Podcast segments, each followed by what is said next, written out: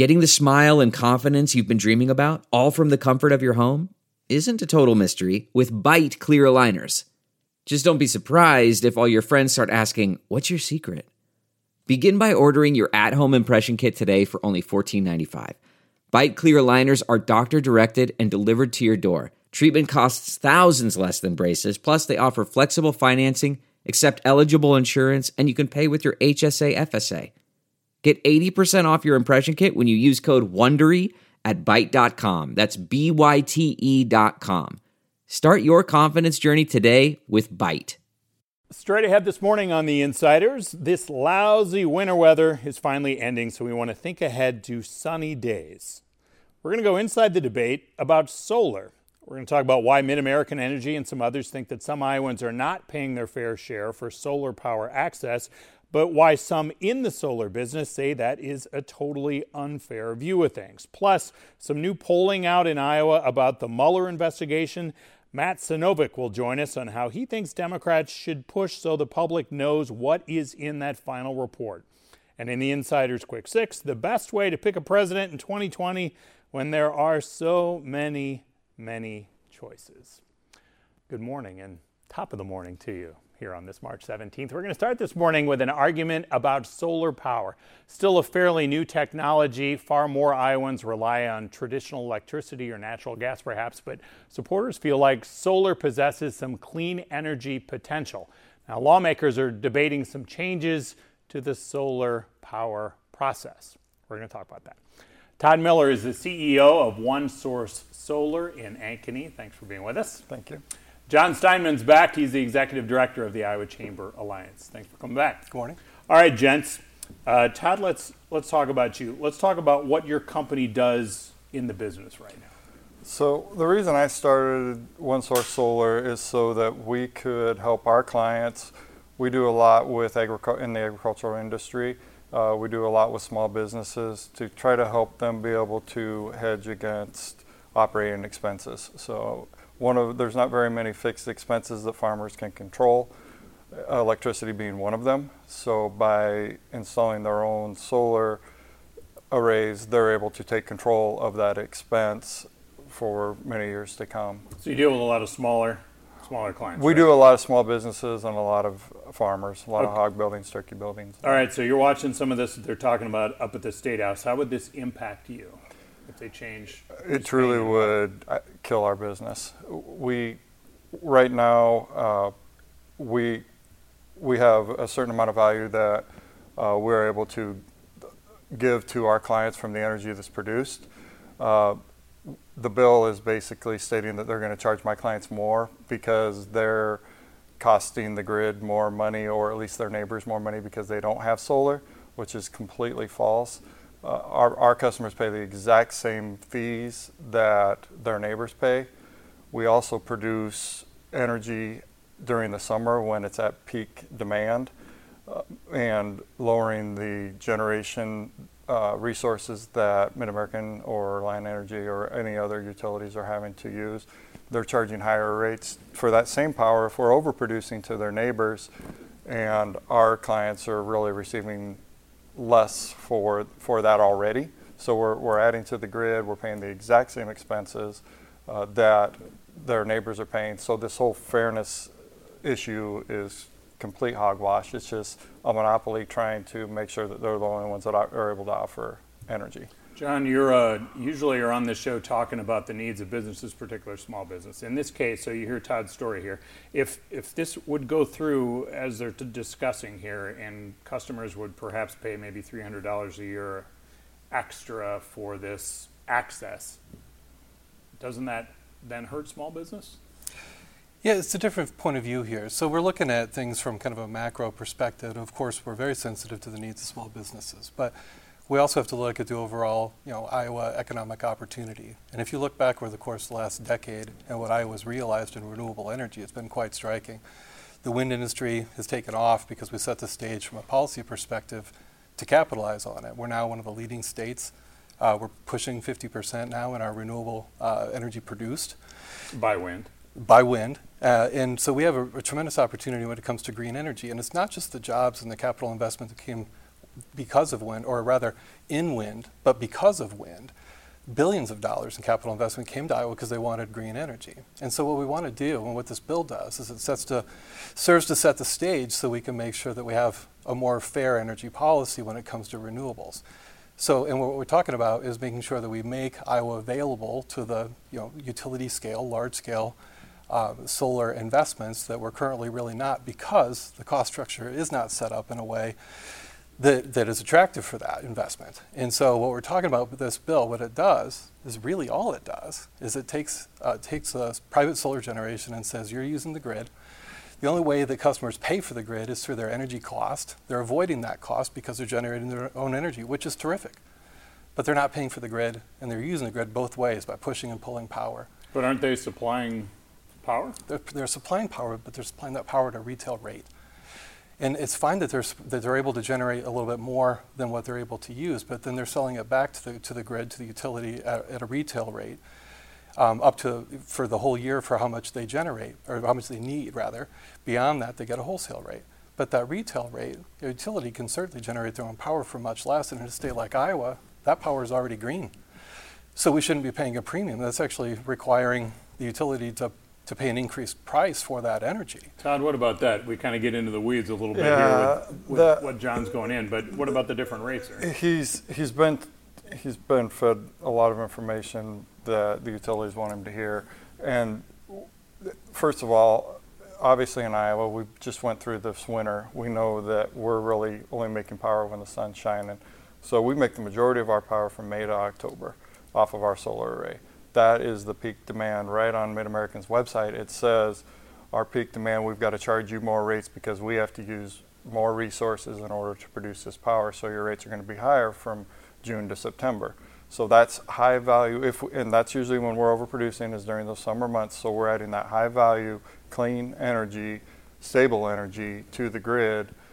At that, we might not. My clients might not get credited back for that during the winter months when the rates are lower. So they actually are adding value to the grid at that time, and Mid America's not able to or not having to use more coal or fire up more resources in order to meet those air conditioning demands. John, do you?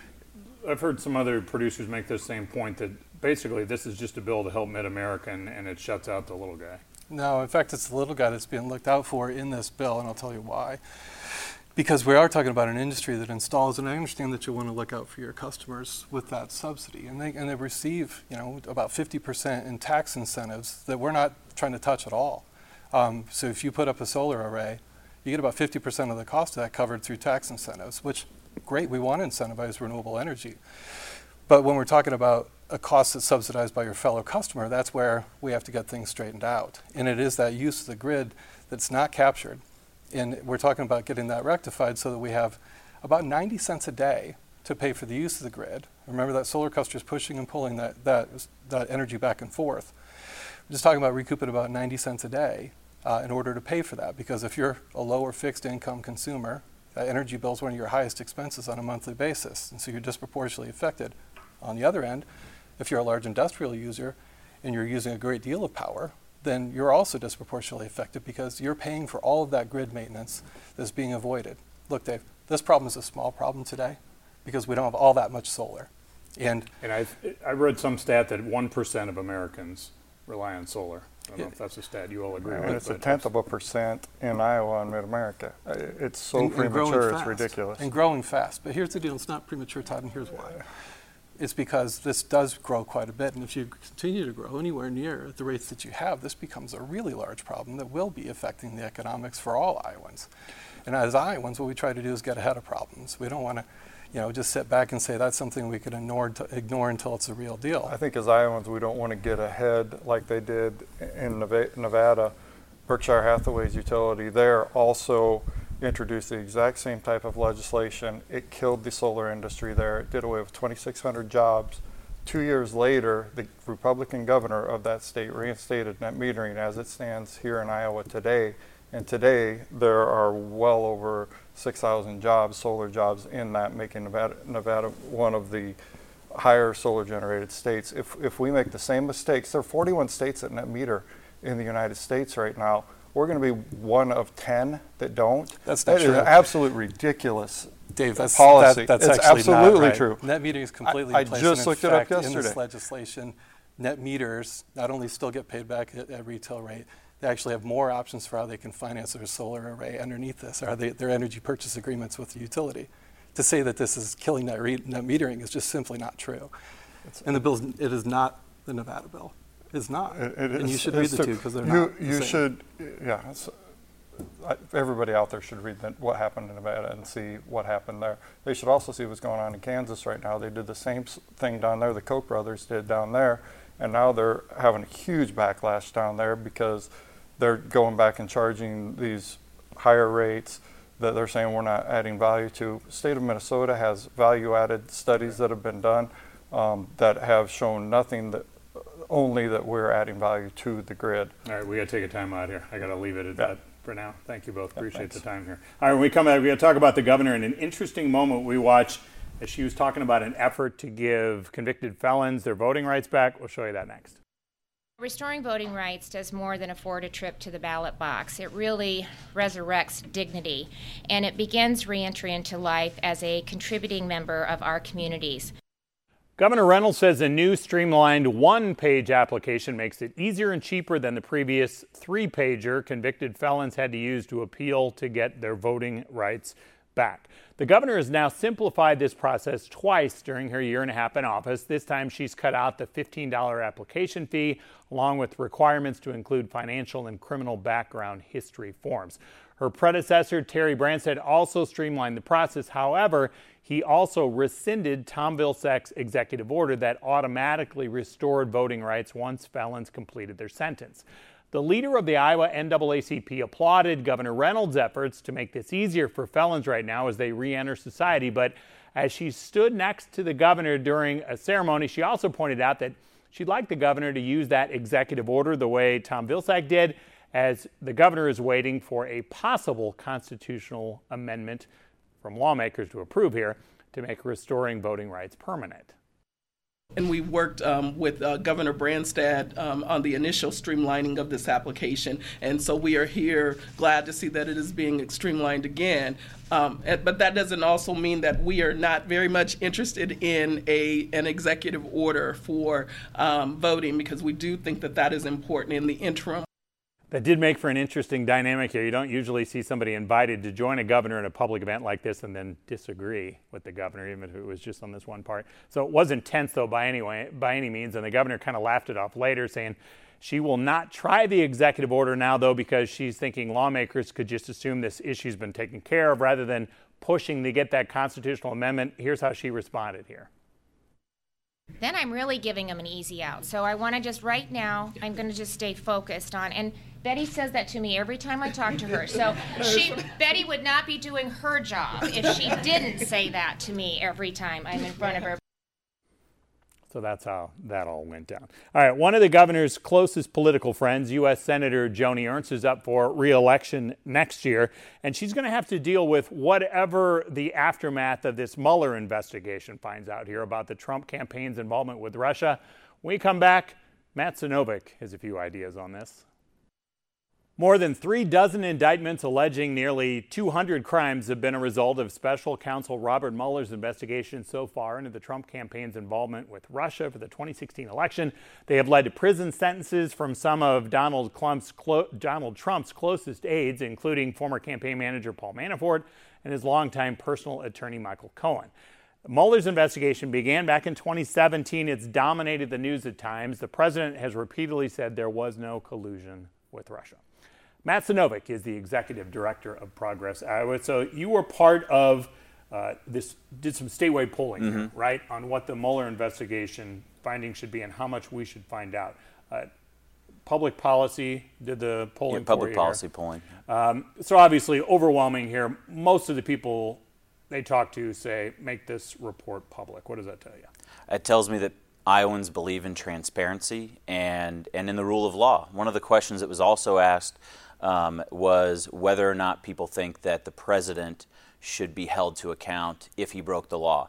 And 85% think that that's the case. That the pre- that that no one, not even the president, should be above the law, and that's a that's a huge number. You don't see that the, that kind of agreement across party lines. But one of the most telling points was that 74% of Iowans think that Senator Ernst should should support making this Mueller report public whenever it is completed. And Senator Grassley actually has a bipartisan piece of legislation in the Senate with Senator Blumenthal to, to make the report public. And unfortunately, Senator Ernst has not signed on to that. And, and, and uh, she, she, she absolutely should. And we've heard some different legal opinions here on how much of this can be released, and there's no real there's nothing that says this has to be released other than just right. the public wanting to know here, and different mm-hmm. lawmakers have different thoughts on here. So, how are you using this to try to pressure Ernst as she faces reelection next year? Well, I mean, regardless of, of the reelection question, I mean, she should support transparency. She should support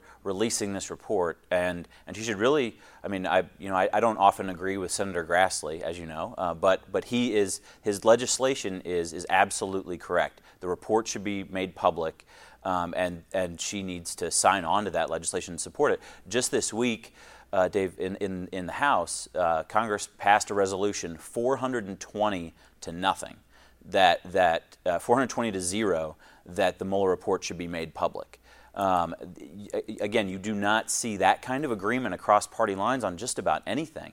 Uh, now, um, uh, Democrats and Republicans agree that that the people have a right to know. I mean, you you rattled off the, the statistic or the numbers at the at the just a minute ago, but 199 uh, criminal charges, 37 defendants, seven found guilty. Paul Manafort, the president's campaign chairman, now going to federal prison for seven and a half years. And it faces a state investigation as well. Right. So this is this is a serious investigation. Uh, whenever it's completed, the Americans, Iowans, we have a right to know what was discovered about uh, about the president and, and his team, his business, uh, all of these entities. Um, and, and, backing off of that, um, this of course brings up the impeachment question, right? Mm-hmm. And so, Speaker of the House Nancy Pelosi said she's not really talking a lot about this and doesn't really necessarily want the the party to focus a lot about it. How do you think?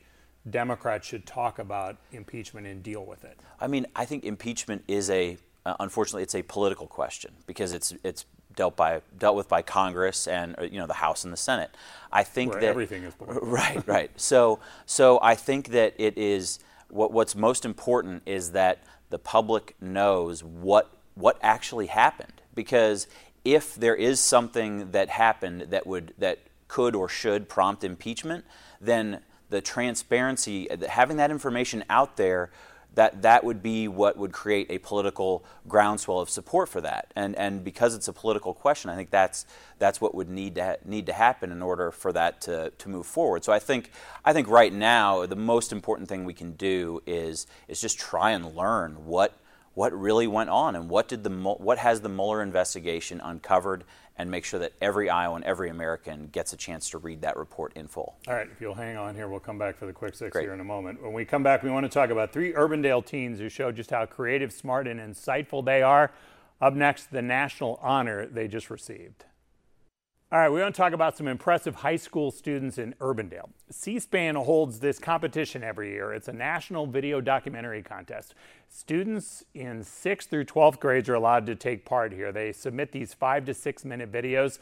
This year had a theme, and it was What Does It Mean to Be American? They had 6,300 students entered nationwide, and these three Urbandale teens did especially well. Jacob Salmon, Matthew Morin, and Riley Vanderhart. Here's a little piece of what they submitted. There's so many avenues we can explore with that question, but that's part of why being an American is so special. Jacob, how's that map going? Done! I really think this is going to help us find the answer. I know it looks a little crazy, but. Yeah, that's a lot of yarn. it all comes back to having an open, free voice, which is enumerated in the First Amendment of the Constitution. But, like, where do we even start with this? I think we should start by looking at the ability to protest which is a defining characteristic of our nation. We decided to track down Cameron Kasky, a survivor of the Parkland school shooting and a founder of the March for Our Lives movement. The fact that I can go out to the streets and say that I'm not proud of what we're doing is why I'm proud to be an American. That shows the strength that we have, and that shows the strength in numbers, and that shows the influence we have on the people around us. To get involved, to get active, it has to it has to hit you. That's just a little taste of it. It's about six minutes long, and you can find the full video on my Facebook page. By the way, there was one grand prize winner. These Urbandale teens were one of the three first place high school winners, so they were the champs for the Central region. Congrats to all of them. The Insiders Quick, Quick Six is up next. Time for the Insiders Quick Six. Matt Sinovic is back. All right, Matt, your group, Progress Iowa, Mm-hmm. stays neutral. Yes. All right. What will its role be with your 70,000 members here in 2019 as we lead into the caucuses? Well, stay tuned because we are going to release soon uh, uh, uh, an expanded list of events where uh, this year uh, we normally have a few big events throughout the year, but we're going to do even more this year where people can meet with and uh, and hear from these presidential candidates. It helps when you have 20 of them. Speaking of, uh, question two because there are so many Democratic choices, how do you think the candidates themselves should try to stand out? Do they do kind of big picture? Is it messaging? Should they just dominate one particular issue, take on Trump? What do you think? I mean, I think it comes down to meeting as many people as you possibly can. And I know that sounds probably over, overly simplistic, but in a caucus race or a primary race in one of these early states, especially here, it matters a lot when you can spend time here and, and look at you know look somebody in the eye and ask for their support. So that would be my advice. Uh, question three Your website has a place on there where it asks people to give their top policy priority. What has come through on that so far? I mean, it's usually issues that impact families. So, uh, whether it's the dignity of someone's uh, work, whether it's uh, affordable child care, health care, um, all of these things impact how, how strong our families can be. Uh, question four let's talk about health care. A lot of ideas here Medicare for all, some kind of Medicare buy in, maybe a totally uh, alternative uh, setup altogether for health care. Is there kind of a dominant wish by your members? Can you tell? Well, I mean, it's it's that everyone is covered and everyone is able to go see a doctor if they need to. Um, and I mean, I don't think there's one particular policy prescription. Um, I mean, there's, I mean, Medicare for all is certainly popular, um, but this is an issue that we've been facing since uh, Harry, President Harry Truman put it in the Democratic Party platform in, in the 1940s, uh, calling for uh, coverage for for health care for every American, and so uh, whatever it takes to get there is what uh, what I think needs to happen. All right, question five again back to the candidates. With so many choices, give some advice to caucus goers about how to pick a candidate and how to figure this out from now until February. Well, on the flip side of what I uh, said for the candidates, I mean, people should show up. I mean, just show up to events. It's it's not just Progress Iowa. There's uh, pol- uh, Democratic Party events. There are other issue organizations like ours that are having having events. Make sure that your voice is heard. Um, uh, if you like a candidate, volunteer, obviously. But but uh, when you're making your decision, find out who who you uh, who supports uh, people like you and, and who who will improve your life um, and and um, I think that at a very basic level sometimes gets lost in all the political uh, All right. talk but but who's going to make your life a little bit All better right, quick prediction. um, well, Linda Upmeyer, two years from now, will not be Speaker of the House. But this week, with the uh, March Madness, uh, Progress Iowa always releases our Extreme 16, and she's a strong contender to be in that in that group of 16. All right, Matt Sinovic, appreciate the time. Thanks, Dave. Thanks for being with us. Let's stay connected throughout the week. Happy St. Patrick's Day. We'll see you next Sunday.